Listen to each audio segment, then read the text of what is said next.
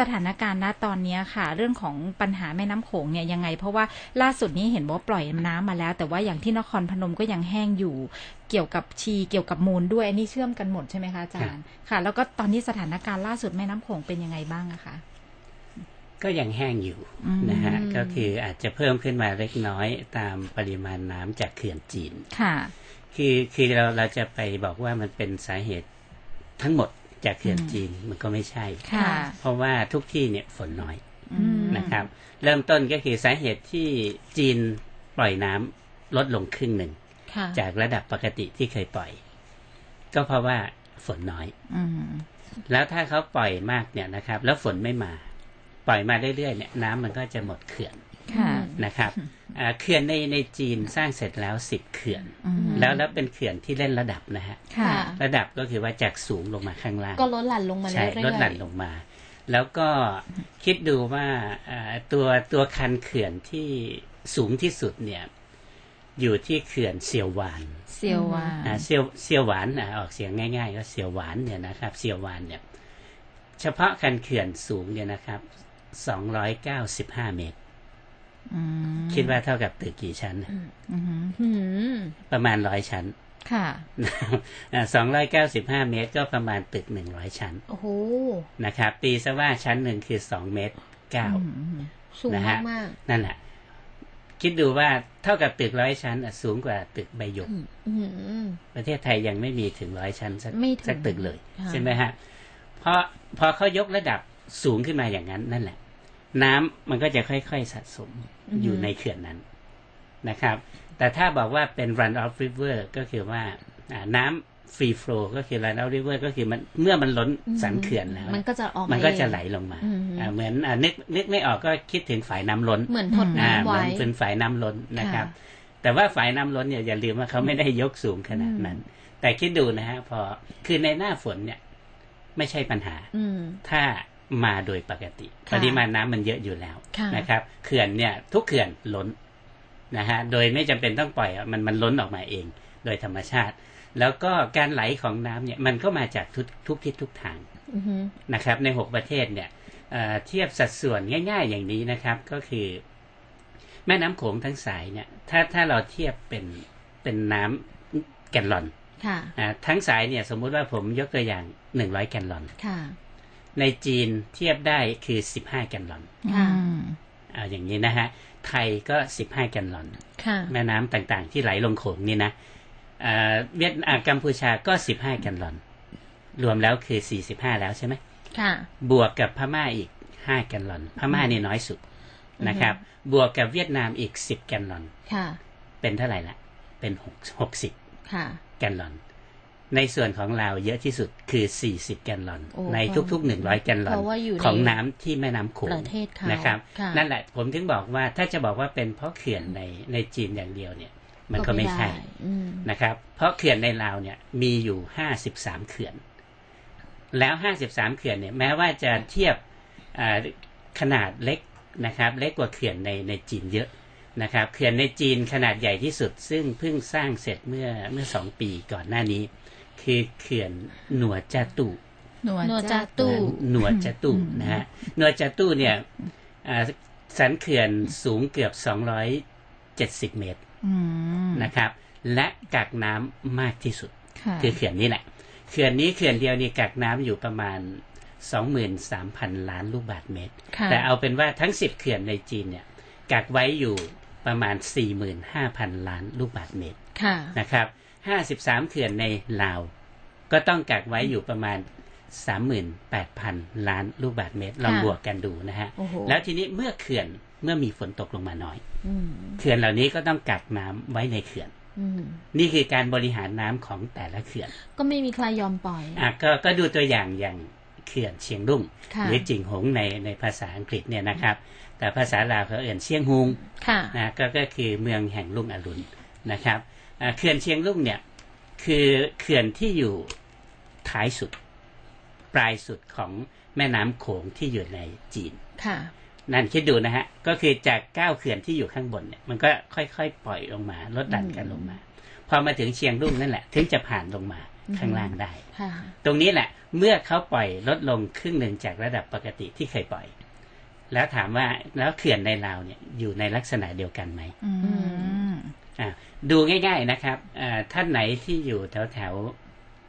แถวแถวๆอ่าปากสัน ค่ะ อ่าแถวบึงการ อืม อ่าลองลองดูที่ปากสันอ่าตรงบึงการเนี่ยมีน้ำหรือไม่ ถ้าไม่มีนั่นแหละครับ หมายความว่าน้ำสันเนี่ย ไม่มีน้ำไหลลงมา เพราะเขื่อนกักไว้ ค่ะ อ่าน นะครับหรือถ้าท่านไหนอยู่แถวนครพนมนะครับ นครพนมเนี่ย ตรงนั้นเขาเขาจะมีแม่น้ำสายหนึ่งนะครับเขาเรียกว่าอยู่ตรงข้ามกับเอ่อแขวงขม่วนของของลาวเนี่ยนะครับ ค่ะ จะมีแม่น้ำสายหนึ่ งเขาเรียกว่าอยู่แม่น้ำเสบังไฟ ค่ะ ค่ะ นะครับ เสบังไฟเนี่ยจะเป็นเขตทางใต้ใต้ของของขม่วน และติดต่อกันกับแขวงสวรรณเขต ค่ะ นะครับ ตรงนั้นน่ะจะเป็นจุดเชื่อมก็เพราะว่าอะไรฮะ ตรงนั้นจะเป็นน้ำที่ไหลลงมาจากเขื่อนน้ำเทินสอง ค่ะ อ๋อ นะครับ เขื่อนน้ำเทินสองเนี่ยตั้งอยู่นะ อยู่บนที่ราบสูงนากายนะฮะ เป็นอุทยานแห่งชาติด้วยทุกวันนี้นะครับ แล้วนากายเนี่ยข้างบนนากายนั้นเนี่ยจะมีอ่างน้ำขนาดใหญ่ ที่กักเก็บน้ำให้กับเขื่อนน้ำเทินสอง อ่างน้ำตรงนั้นเนี่ยจะมีความกว้าง 450 ตารางกิโลเมตร อืม กว้างนะครับไม่ไม่ใช่แคบๆนะฮะ 450 ตารางกิโลเมตรเนี่ย คือแอ่งน้ำขนาดใหญ่ ซึ่งกักไว้เพื่ออะไรฮะ เพื่อผลิตไฟฟ้า อืม ในเขื่อนน้ำเทินสอง ค่ะ พอผลิตไฟฟ้าเสร็จปุ๊บเขื่อนน้ำเทินสองเนี่ยก็จะปล่อยน้ำลงแม่น้ำเสบังไฟ อืม อ่ะคำว่าเสแปลว่าแม่น้ ค่ะ ำนะครับ แต่ส่วนใหญ่ก็คือคนพี่น้องลาวทางใต้ จะเรียกแม่น้ำว่าเส อืม นะครับเห็นไหมมีปากเซอ่ะ ปากซัน เซอ่ะปากซันอ่ะไม่อ่ะปากเซอ่ะเซขมานเซกองอ่ะคงเซโดนอะไรพวกเนี้ยนะฮะก็ก็ก็อยู่ในในในแถบภาคใต้ ลองดูนะฮะในในในเขตพื้นที่เหล่านี้เนี่ย ถ้าฝั่งตรงข้ามไม่มีน้ำไหลออกมาเลยจากเสบังไฟ นั่นก็หมายความว่าเขื่อนในลาวกักน้ำไว้เช่นเดียวกัน ค่ะ นั่นแหละฮะมันก็เลยกลายเป็นวิกฤต อืม ในขณะนี้ แบบนี้ อืม ทางแม่โขงเดลต้าจะหนักกว่าเราไหมคะอาจารย์ เพราะว่าก่อนหน้านี้ที่ไปมาเขาก็เจอเรื่องของน้ำเค็มเนี่ยเข้ามาที่เอ่อเข้ามามีส่วนในน้ำน้ำจืดเนี่ยทำให้บ้านเรือนในบางหมู่บ้านก็หายไปเยอะเหมือนกัน ก็ก็ ตอน อย่าง นี้ ที่บอกฮะเขาเขามีแค่สิบแกลลอน อืม นั่นหมายความว่าเขาเพิ่งจากข้างบน 90 แกลลอน ค่ะ ในน้ำจืดเนี่ยนะค ค่ะ รับถ้าถ้าเขามีแค่ 10 แกลลอนเนี่ย แล้วข้างบน 90 แกลลอนที่รวมกันจากจีน พม่าลาวไทยกัมพูชาเนี่ย ค่ะ ทุกประเทศกักไว้เมื่อมีเขื่อน ค่ะ หรือมันมีน้อยอยู่แล้ว ค่ะ แล้วก็ไม่ปล่อยลงไปนะครับ นั่นแหละคือวิกฤตแล้วก็ถ้าแม่น้ำโขงเป็นอะไรนะครับ แห้งแล้งหรือว่าถึงขนาดว่าวิกฤตขาดน้ำเลยเนี่ย ค่ะ ประเทศที่จะกระทบก่อนคนอื่น แล้วก็เดือดร้อนที่สุด ค่ะ คือเวียดนาม อืม นะครับ ตรงนี้แหละอ่ะถ้าถ้าจำได้นะฮะตอนอันอันนี้ในในห่วงหน้าหน้าแรง ค่ะ หน้าแรงก็คือเมื่อปี 2016 นะครับ เดือนเมษาพฤษภามิถุนา ในห่วง 3 เดือนเมื่อปี 2016 ผู้นำของเวียดนาม ค่ะ ก็คือเลขาธิการพรรคคอมมิวนิสต์เวียดนามเนี่ยส่งจดหมาย ไปที่จีน ไปหาสีจิ้นผิง อืม เพื่ออะไรฮะ ขอให้ปล่อยน้ำ ค่ะ จากเขื่อนลงมา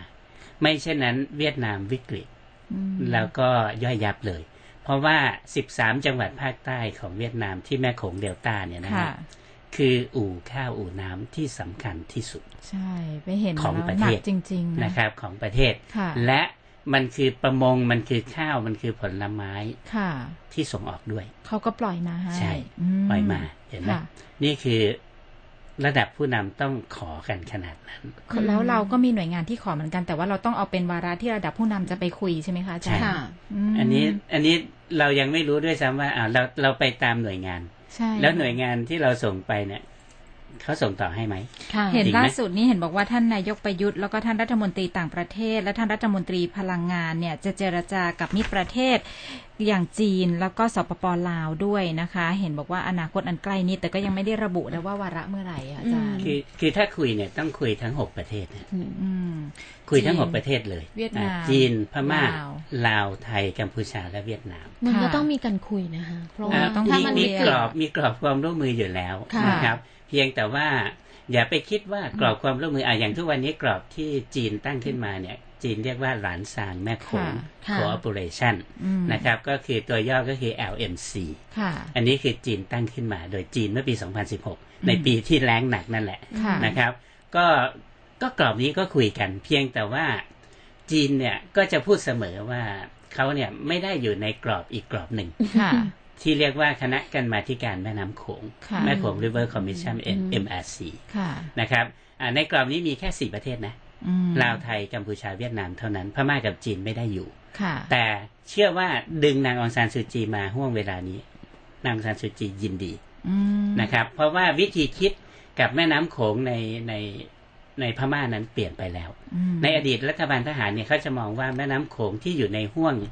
อ่าพม่าก็คือรัชฉานนั้นเนี่ยนะครับ คือเขตอิทธิพลของชาติพันธุ์ชนกลุ่มน้อย อืม แต่ทุกวันนี้อาเลือกตั้งอย่างเสรี ค่ะ ถึงแม้ว่าจะเสรี 75%ก็แล้วแต่นี้นะครับ ค่ะ แล้วก็มีความพยายามที่จะสร้างความปรองดอง ค่ะ ในสิ่งที่เขาเรียกว่าสนธิสัญญาปางหลง ค่ะ ในศตวรรษที่ 21 ค่ะ นะครับก็ก็มุ่งไปทางนั้น เพราะฉะนั้นถ้าพูดเรื่องแม่น้ำโขงอย่างเดียวกัน อืม ก็คืออย่างน้อยนะฮะ ใช้ประโยชน์จากแม่น้ำสายนี้ร่วมกันอย่างยั่งยืน ค่ะ ตรงนั้นแหละ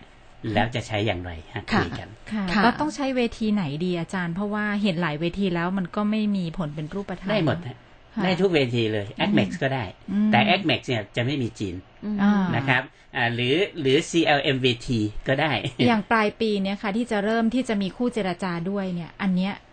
คิดว่าจะเป็นวาระสำ ได้ คัญ หมด เข้าไป ฮะ ไหม ได้ก็คือขอให้ครบทั้ง 6 ประเทศ ค่ะ นะฮะแล้วก็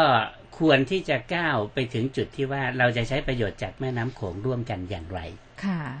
นะฮะเพื่อไม่ให้ส่งผลกระทบ อืม และที่สำคัญเนี่ยก็เอาจุดดีของกรอบอย่างเช่น คณะกรรมาธิการแม่น้ำโขงหรือ MRC ที่เขามีข้อตกลงว่าด้วยการใช้น้ำร่วมกัน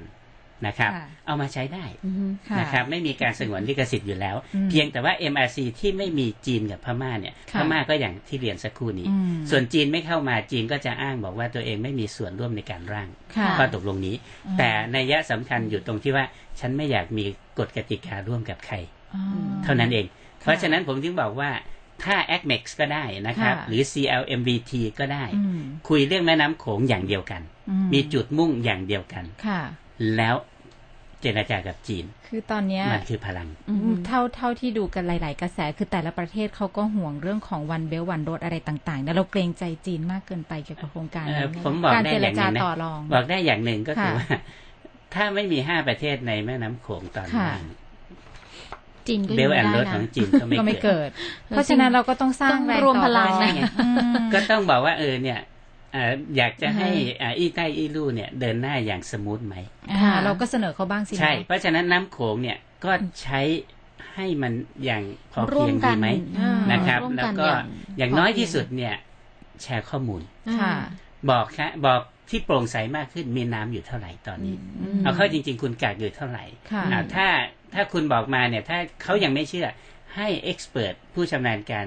ที่เป็นสากล ม หรือ ขึ้นไป หก ดู ประเทศห้าประเทศหกประเทศร่วมกันเนี่ยไปดูเลย อืมอืม ม นะครับอ่ะมันนี่นะเขื่อนนี้เป็นอย่างนี้สิบเขื่อนในจีนเนี่ยเราเป็นอย่างนี้ต่อไปนี้เราจะโปร่งใสนะครับ ค่ะ อ้าวเราจะส่งข้อมูลกันแบบ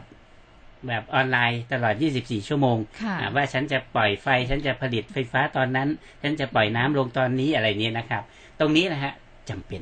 ก็ต้องเป็น นะครับ เรื่องที่น่าจะต้องคุยกันได้ อ่าไม่ไม่ใช่เฉพาะจีนนะครับ ที่ต้องแชร์ข้อมูล อืม ทั้งหก น้ำ ประเทศเลย ใช่ทั้งหกประเทศเราก็ต้องแชร์ ค่ เพราะว่า 53 เขื่อนตอนนี้เนี่ย จริง ๆ มีมีมากกว่า ลา 53 ว แล้ว เขาจะคุยไหมจะเขาก็สร้างเขื่อนเยอะอะ ก็ต้องมีคำตอบให้เหมือนกันนะครับ ค่ะ ก็คือว่าเอ่อเอาเข้าจริง ๆ แล้วเนี่ย การเป็นหม้อไฟของอาเซียน หรือแบตเตอรี่ของอาเซียนเนี่ย ค่ะ มันมีอยู่วิธีเดียวเหรอ ค่ะ ที่จะแก้ไขปัญหาความยากจนในประเทศนี้ ค่ะ ใช่ไหมครับ เพราะฉะนั้นถ้าเราเป็นหุ้นส่วนในรุ่มน้ำเดียวกัน ก็ต้องช่วยเหลือซึ่งกันและกัน ค่ะ นะครับเราอยากแก้ปัญหาความยากจน อืม เราก็ต้องช่วยว่าอ่าวจริง ๆ แล้วเนี่ยเขื่อนเนี่ยอ่ะอย่างเซเปียนเซน้ำน้อยเนี่ยคนจนลงนะ ค่ะ มันไม่ได้ทำให้คนรวยขึ้นเห็นไหม ค่ะ ฮะยังเงินชดเชยยังเพิ่งจ่ายไปเมื่อสัปดาห์ที่แล้วจ่ายให้แค่ครึ่งดีว เนี่ยอาจารย์เพราะว่าจริง ๆ แล้วอ๋อมีอีกข่าวหนึ่งที่จะ ฮะ คุยกับอาจารย์ต่อว่าเซเปียนเนี่ย มีคนถึงห้าพันชีวิตอะค่ะที่ยังไม่ได้รับ การช่วยเหลือ การช่วยเหลือ อาจจะ เป็นมูลค่าถึง เกินไป 1,000 ล้าน ใช่ ดอลลาร์ ยังไม่ได้จ่ายเงินชดเชยให้เขา แล้ววันที่ 23 กรกฎาคมที่ผ่านมาเนี่ยก็เป็นวันครบรอบ ใช่ หนึ่งปี ใช่ อืม เนี่ยค่ะมันก็เป็น อ่า ผลกระทบ อ่า ที่ ผลกระทบ ต่อ แล้ว องมา คนเหล่านี้นะฮะยังไม่มีอาชีพ อืม ค่ะ และ อ่ ที่อยู่ถาวรยังไม่มีด้วย ค่ะ อ่า